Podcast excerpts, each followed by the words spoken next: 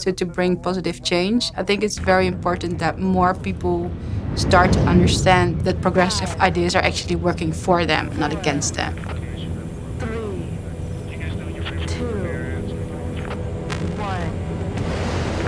Welcome to We Are Duffree Perspectives. Oh, what does the humble break entail? So many hours of work. We are a creative agency maximizing the positive impact on businesses, society, and our planet. So, if you currently look at all communication marketing campaigns, it's not always representing society. Radical change needs to happen now, otherwise, brands and companies are going to get left behind. You know, if you're a marketing manager, if you're in a senior position, you're an opportunity maker. So, how can you redistribute those opportunities in an interesting way? Every week, founder Mitchell talks to visionaries and change makers who are shaking up the status quo. We create content for every living soul on this planet. Get ready to be launched into a new perspective. Thank you very much for being here. It's a pleasure to have this conversation with you. Mm-hmm.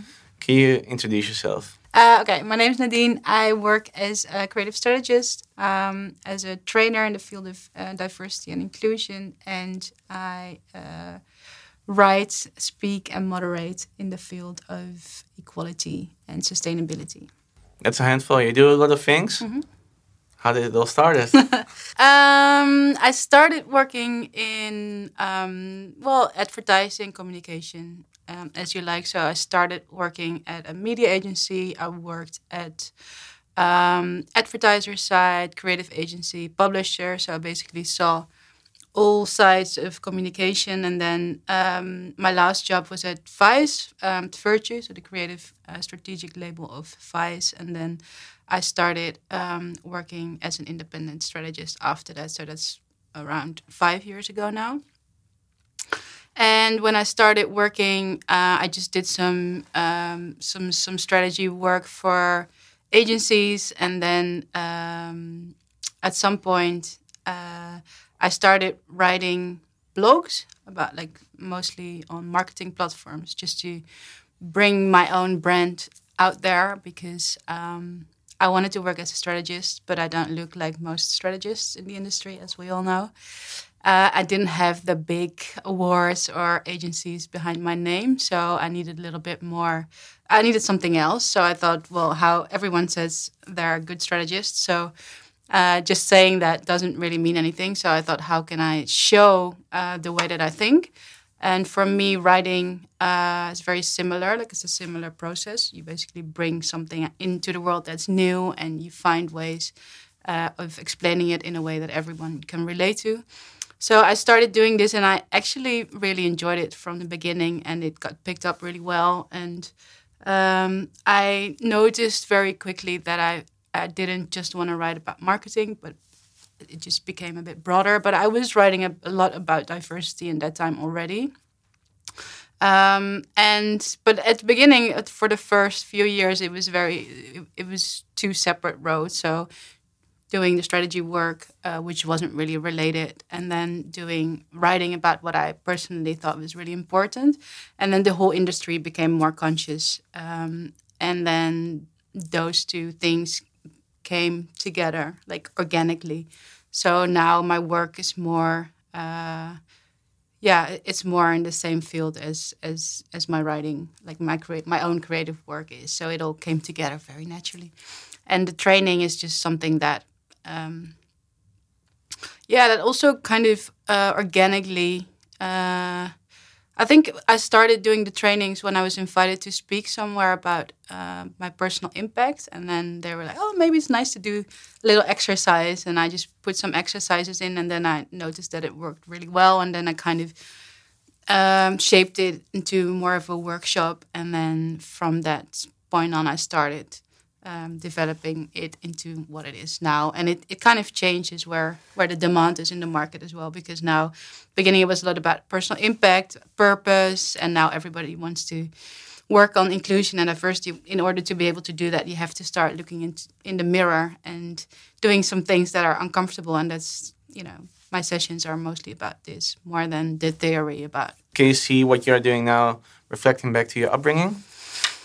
Um, no, not really. No, I mean, I'm from a from a diverse, like a mixed cultural background, so of course that means something. That just means that I always say that means that you're born with an inclusive mind because there's no group that you belong to. So my dad is Indonesian and he's quite dark skinned. My mom's German, she's very blonde. So for me, like from a very young age, I noticed that people actually see you as as very different if your skin. Uh, tone is different than white. So I think I've been always been very conscious of the fact that people do treat you differently uh, if you look different or if you speak different or if you're from a different place. So, um, but it wasn't. I, I wasn't raised like like we didn't we didn't talk about it that much at home. I I I I, I am raised in. Um, in, in, in trusting or being proud of who you are and not, not having to change for anyone or so I, I do think that kind of helps. But I, I was always fighting fighting for justice. I always tried to help the kids out that weren't so strong, like when, when I was younger. I kind of bullied the bulliers, which is also bullying. and I'm very aware of that. But back then, I thought it was necessary. Yeah. so I was happy to take that role. I always say, like the, the the guys, the guys that were bullying back then, they're still the same guys that I'm arguing with right now, and this is basically the guys that are leading most companies. Uh, so I, I, think I did everything that I could to be able, with very strong arguments, mm-hmm. to fight back in a way. But I think that is a def- defense mechanism that I trained very hard to survive in the world as a woman of color. I think that's just something that I was really good at. So I just put everything in it and I used it uh, up until now, I'm starting to see, yeah, that that's it's good to to be able to have it because I can also recognize it when other people react from pain or from trauma and they they use these tools. Um, but now I try to be the wiser one and to be constructive. But sometimes it slips. It yeah. happens. Yeah. You're still a human. I know. no. So you were fighting injustice actually since you were on uh, primary school. How did it go in high school then? What did you study? That's such a boring question. Sorry. no, I always say this is really funny because I always say when I when uh, sometimes I spoke at, at, at first students sometimes and then the teachers are always of course oh you study and what did you learn and I would say nothing. no, it was like the for me I don't I really it didn't really work for me because back then I wasn't interested like I was interested yeah. in going out and uh, what helped was that for my studies I could move to London and I could go out like next level. so that's my whole point.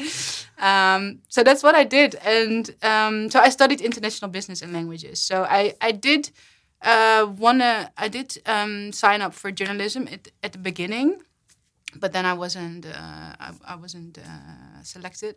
So then I thought, well, I'll just do something that suited my talents. Yeah. so that's languages like the girl the girl package like languages and, and mathematics and that was international business. It was very broad but i wasn't interesting. So you learn something about marketing something about sales something about exports and stuff. I, I really i really don't think i learned anything. I learned so much from living in london for three years just how to survive the world how to get a job how to uh, get a house how to get an internship all these things. But the actual school nah I would have easily like now I would love to to study something. I would love to study philosophy or psychology or uh, many things. But back then I was just yeah. you know that's why I always think like the whole system. I don't believe in the linear kind of you know approach of growing up and that at some age you have to study because that's where you are in life. Whereas if you would turn it around. Maybe some people should just start doing some practical stuff, and then the system should allow you to go and study when you actually have the peace of mind to do it. Um, but it wasn't like that. So I, I was just I mean I'm I'm intelligent, so I got my grades and stuff. So, you know, I got my diploma. I never showed it anywhere. I never showed it anywhere. No one ever really asked, asked me anything. So, of course, probably so it helped me. That also means that you've always uh, chosen a route that didn't really chosen a path that wasn't there yet. How did you do that? uh, I think I I think that's just very natural to me.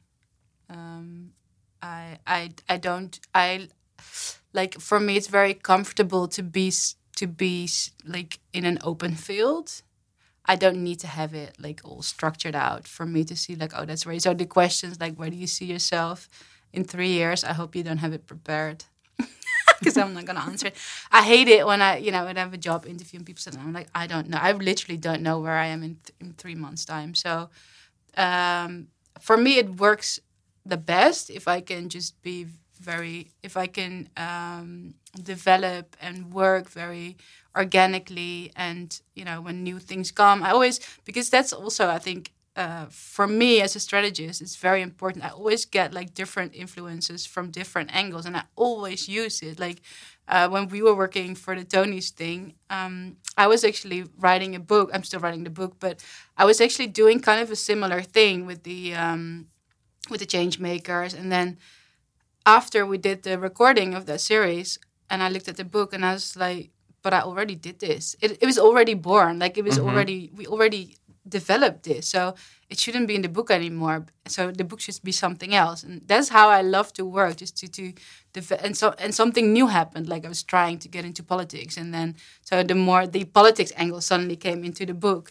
And um, yeah so i really like to use the same as as as how i work with it from the three different angles. I use the insights that i get from the strategy work within my training and the other way around. And um, yeah it all kind of connects in a way which is very i don't think about it. It just becomes very natural. And i also think i, I notice now doing uh, my work as a strategist but also as a trainer that i'm very uh, i'm in i'm in the phase of my life now where i can depend on that i've learned uh, so much and i have so much knowledge. So i don't have to prepare like i, I always really believe in everything that i do like preparations everything but now I can trust more on the like just ha- let the process happen, like let it flow, and then just you know, you have a lot of things already inside you. You don't have to prepare everything. You you you write so many strategies for for brands, for mm. companies, but also uh, within all your articles that have so much impact mm-hmm. on how people think, how people move, how people mm-hmm. react and take action or not. Mm-hmm.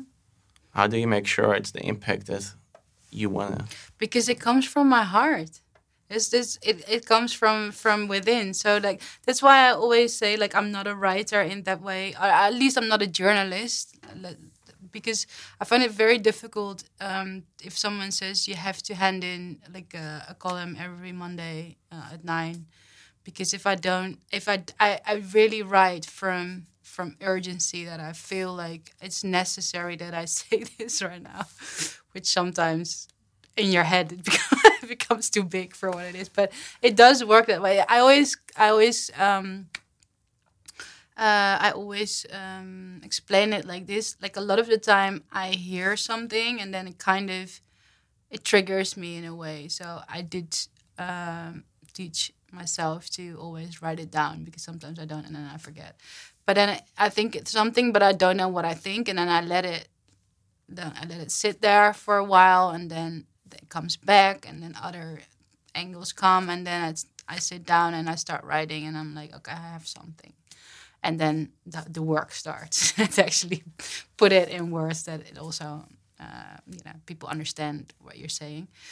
Um, but I'm never doing that thinking, oh, I'm gonna make an impact. Oh, it's not like that. It's just like it because a lot of the writing comes from the the feeling of injustice as well that I feel like oh people are people are looking at this but they're not seeing it. Like it's a lot of that because I love it when people say that when people give that back to me like oh I never looked at it this way. You made me look at it in a different way. Um, or they say uh, you found the right words to express how I feel. That's also a great compliment, I think, to get. But it's never that I sit down writing like, oh, now I'm going to make so much impact. And for the strategy work, it's more ongoing. So all the information that I collect, it's I, I try to put it in there. And you can only do so much because you also have to work with someone and they have different ideas. And so that's for me still always a challenge because I always see a lot of opportunity. If you're bold, if you're brave, if you if you're willing to get uncomfortable, and most brands aren't, so then my ideas are very bold and and and I think very strong. And then they're kind of you know end up somewhere in in the safety net. Um, but that's why my uh, writing so important to me because I don't have anyone telling me there. Uh, there's no restrictions. I can go, and then then that's how you create the best work as well. Nadine, can you uh, tell me a little bit about how you started off at Vice and what did you do there exactly? Um, I started at Vice um, as a someone that was responsible for some accounts, uh, some clients, and uh, for the strategy on these accounts as well. And I started in a time where Virtue, so the creative agency, was just. Uh, well, it wasn't just, but it was at the beginning of the uh, of the agency. So um, what was really good is that I that we did everything ourselves at the beginning. So we did strategy, we did uh, production, we did, and it was kind of new in that time to do branded content. Uh, so we worked with the um, with the editorial team who were used and who were um, who were um, interested in making uh, non-branded content, of course, and edgy content because it's Vice and um, and the and the content, the branded content, of course, were a bit boring to them. So it was a really interesting challenge to create something that both they, you know, would be well at least happy with, maybe not proud of, but happy with and and that it also at the same time contributed something to the brand. I learned a lot from it, and I also learned a lot from the creative process of actually creating uh, uh, like short documentaries that were interesting to watch. I really enjoyed that part of it as well. Um, yeah, and it was just a very uh, intense, uh, fun. You're a trainer now, and Mm-hmm. you give workshops. What does that exactly entail? What could I call you up for? well very like different things. I i don't like to make it too uh set in like uh specific uh, because i think it's very important to actually first discover what the real question is because a lot of people now think oh we have to do something with black lives matter. Oh we have to do something with inclusion because we don't get uh, we don't have a diverse um, uh, we don't have diverse employees. Oh, It's, it's mostly like they're coming from some kind of angle. So I like to sit down with them and talk about the priorities. Like, uh, and it also it always start everything starts with culture.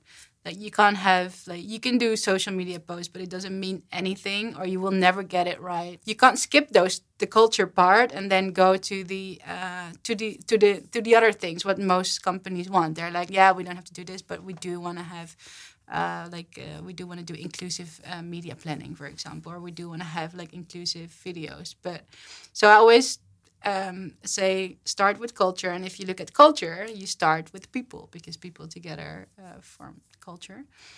Uh, so the sessions that I do are not so much about. You have a lot of trainings that are that are lot, where you learn a lot about your blind spots and about racism, and and it, it is about it. But what's central uh, in in my training is that you actually start looking in the mirror, uh, looking at your own behavior, looking at how the way uh, how your identity has shaped the way that you look at life and how you look at other people and learning about your privilege. So we work with a task force and uh, with the management team because the management team is of course very important in this and we try to bring them together and create one universal language um, with very clear goals where to work for but also uh, with the understanding that it's not something that you're going to solve in a workshop or in a training or but it's something that takes lifelong learning um, you know both on knowledge as being aware of, of, of things. So there there a lot of companies people are looking for simple solutions but it's fix. yeah it's not it's it's uh, but at the same time you can make very big changes uh, with these sessions Do you find it difficult to be satisfied or proud of yourself? No. No. I mean, I I I'm satisfied and I'm proud of myself, but I'm never. Um,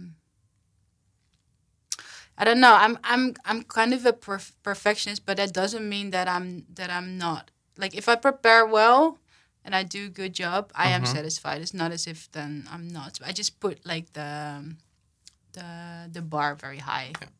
I think other people sometimes think that's insane.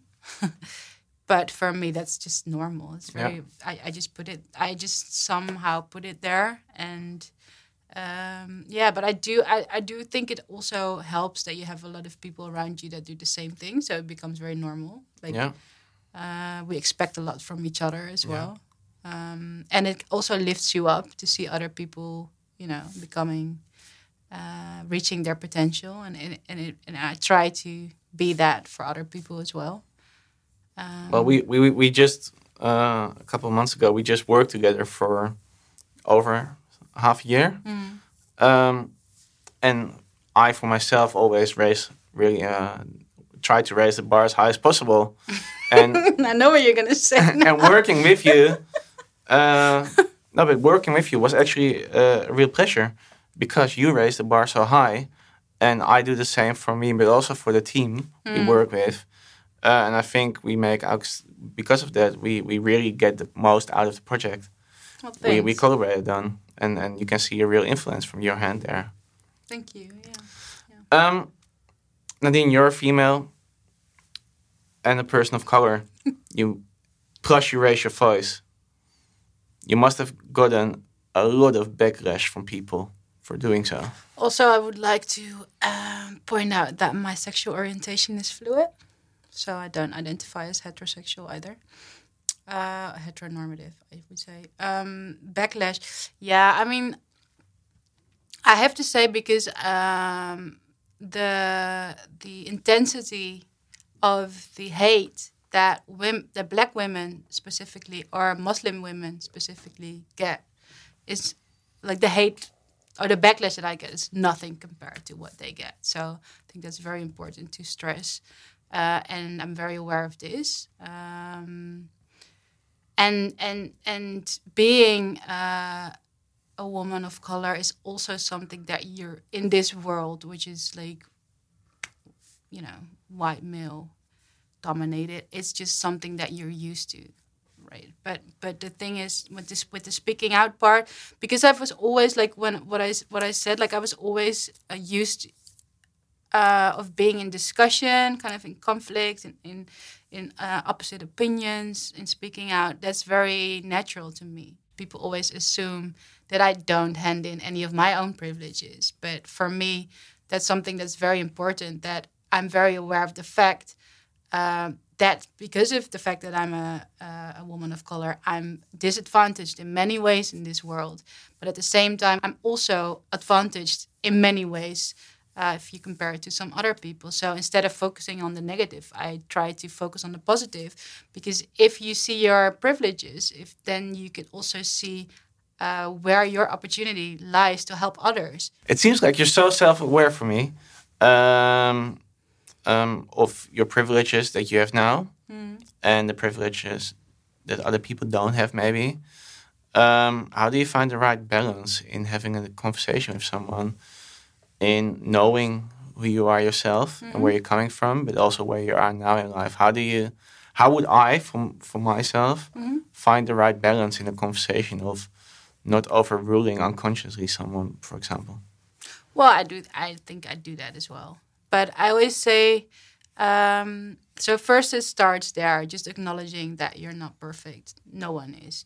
But um, I always think it's very interesting when people, like a friend of mine did this the other day. He was actually giving me advice on something that I asked him advice on. and then he was like telling me what to do. And then at the end of the conversation, he's like, oh my God, oh my God, was I mansplaining you? I was so mansplaining you. I was like, no, you weren't. And he's like, are you sure? I was like, yeah, but the fact that you think about this and that you actually look at your own behavior in the way of our conversation and that you share this with me, that basically says all about you not mansplaining because otherwise you're you're not even aware of this. So I, I, I get this question a lot lately, by the way, men asking like, how do I prevent myself from mansplaining?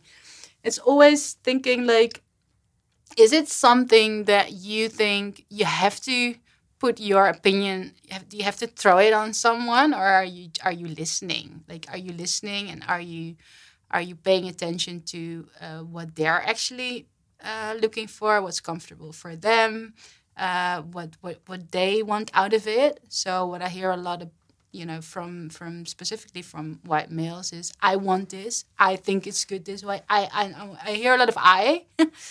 um, so if you're in a conversation, you know, try to be aware of the fact why are you why why are you it's it's a it's a very uh, dominant thing to to put yourself out there in the world. It's very um, um, yeah. If you if you compare it to push and pull, it's very pushing. Like I'm here and and like how how the masculine style is like I want to be the director of this company or I want to be the president or whereas the pull, which is more the feminine way of doing things, is more uh, is inviting and asking and being open and being interested. And I think that's uh, something that you can apply to every situation, which is makes it a lot more comfortable. But it doesn't mean that um, you will sometimes do something that's offensive to someone. But I always try, like this is what I really try to do in the trainings as well, because it's not about me or it's not about my opinions. There, it's about people um, learning from each other, with each other, and feeling safe uh, so, so my responsibility is creating a, safe environment where people not only uh, speak out about things that are hurtful or uh, that they have experienced, but also people uh, feel safe to say things that might not be popular to say. Uh, so that's something completely different than you know what we started talking about, like uh, being right, or that people actually use terms that I find offensive. Sometimes it's not about that. Like it's all important, but it's very important to look at the context in the conversation that you have and just be vulnerable. Just say, like a lot of people are scared to say the wrong thing. I always say if you start if you start the question where you're not sure of with the jokes, if you're not sure, just don't do the joke. I mean, it's so easy, right? But if you want to ask something and you're not sure if you can, just say it. Like I, I feel that I'm curious about I don't know where you're from, but I'm not sure if that's something that you feel comfortable with and then someone um, can can tell you, and maybe they will say, "No, no, it's okay," and they're still not comfortable. But then at least you tried, you know. What's up for the future? You're writing a book. Um, yes. so uh, um, everyone's always writing a book, but I am. But it's the same thing. Like the the book also guide kind of guides me through life um, through everything that I do. So if the book will never be published, it will still be okay because it kind of you know helps me. But it is I I do want to get it published. I think my agent also wants to get it published. Um, yeah, so I just need to have a lot of focus time to be able to do that. So that's why next week I'm going to the Veluwe, and then for a week I won't do anything but uh, walking in nature and writing and getting it. Uh, yeah, bringing it one step forward. And what's your dream? Besides getting your book published. For myself,